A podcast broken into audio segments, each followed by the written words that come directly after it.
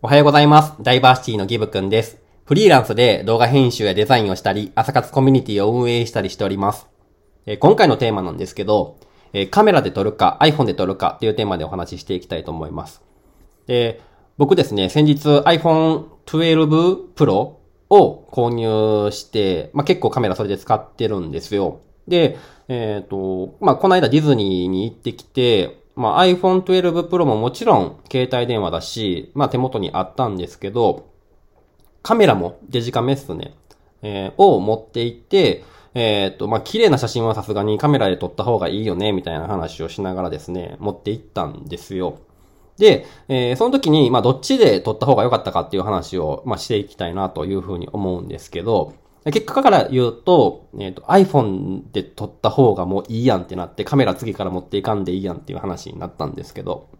なんでかっていうところからお話ししていきますね。iPhone の良さなんですけど、え常にポケットに入ってるんですよね。なので、えっと、ここの写真撮りたいねってなった時に、もうすぐに、えー、カメラを起動して写真を撮ることができるっていうのが、もうお手軽さが最強やなっていうふうに思いました。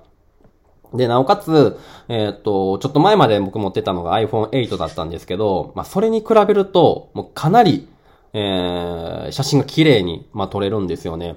なんか、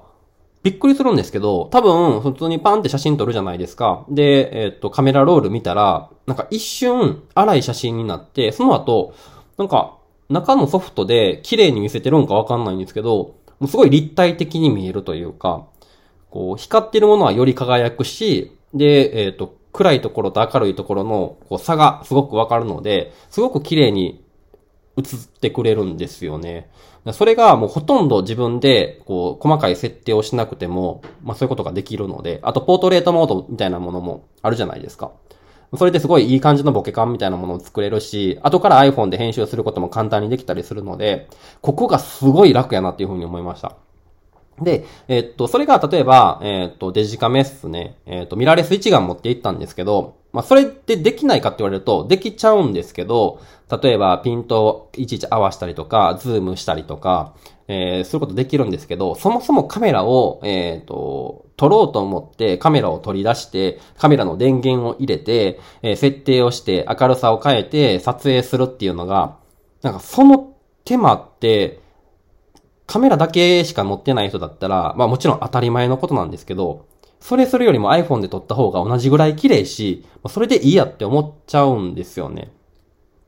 で、結局カメラで撮ったものっていうのは最終的にスマートフォンやパソコンとかに送って、えー、現像したりとか、えー、あとは エスエヌエス とかホームページとかに投稿することになると思うんですけど、その手間もいらないとかっていう風になってくるし、エスディー カードもいらないってなってくると、まあ iPhone めちゃめちゃ強いやんっていう風になって、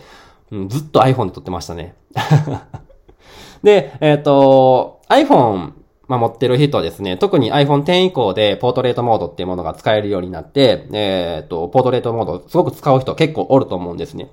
で、えっ、ー、と、結構それ撮ってると不便やなって思うことがあると思うんです。それが何かっていうと、えっ、ー、と、ポートレートモードで撮るときに近づいてくださいとか、あとは距離が近づきますとかって言われて、うまくボケてくれないみたいなことがあったりするんですよね。で、えっと、人物とかだったら、うん、結構、そういったもの困ることないんですけど、うん、例えば食べ物撮るときのポートレートモードとか、あとは景色撮るときのポートレートみたいなものっていうのはかなり、えっと、難しかったりするんですけど、えっと、そういうときには僕、えっと、フォコスっていうアプリを使ってます。で、フォコスを使うと、えっと、すごい近距離でポートレートモードを使ったとしても、うん近づいてくださいとか離れてくださいとかっていうのが一切表示されないので、えっと、そういった時にはフォコス使ってますね。あと、このフォコス、なんかすごいそのフォコスのアプリの回し物みたいになりますけど、こう、撮影した後に、後から、うん、ピントの位置を変更することもできるし、えっと、F 値を変更することもできるし、あと、えっと、明るさ、光源って言うんですけど、どこに太陽があって、あるかみたいなものも変更することができるんですよ。なので影の付け方とかっていうのもすごい、えー、っと、簡単な操作で、えー、っと、思い通りに設定することができたりするので、これ結構おすすめです。で、えー、っと、なんやかんやでそういうアプリを使って機能を拡充させたりとか、あと、あれですよね。女の子は特にそうだと思うんですけど、えっと、景色を撮るときには普通のカメラ撮りたいけど、普通のカメラで顔を撮るとかっていうのは結構嫌がったりとかするので、うん、例えば、漏れるアプリあるじゃないですか。顔を漏れるアプリを使ったりするっていうのはすごくいいかなというふうに思いました。これ普通に友達に言われたんですけど、えっと、女の子って、その、写真撮ってくださいとかよくあるじゃないですか。例えば、ディズニーランドでもそんなん言われたんですけど、それって、その、一緒に、景色と一緒に自分も撮ってほしいってなった時に、その景色を撮ってほしいんじゃなくて、例えばお城を撮ってほしいんじゃなくて、そのお城に映ってる自分を可愛く撮ってほしいみたいなところがあるみたいで、だからそのお城が綺麗に見えなくても自分が可愛く撮れてたら、もうそれで、なんか、そう、正解らしいんですよ。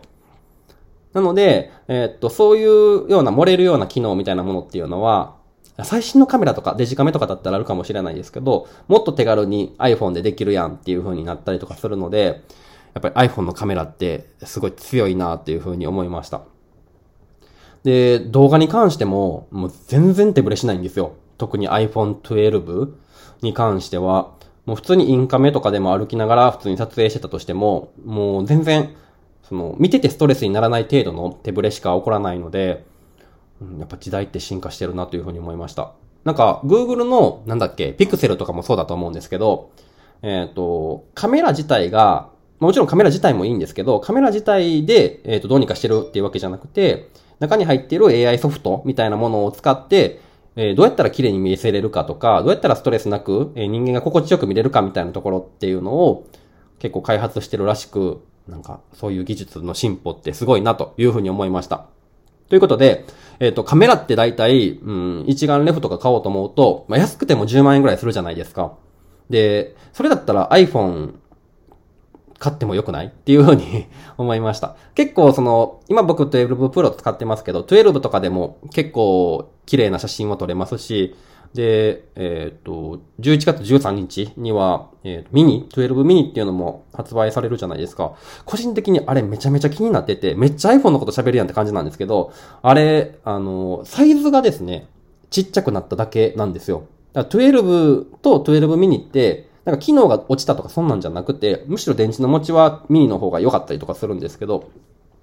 サイズ感がめちゃめちゃ小さくなっている割に、機能は劣らず、えっと、かなり使い勝手の良くなる、えっと、iPhone だなというふうに思っているので、えっと、ま、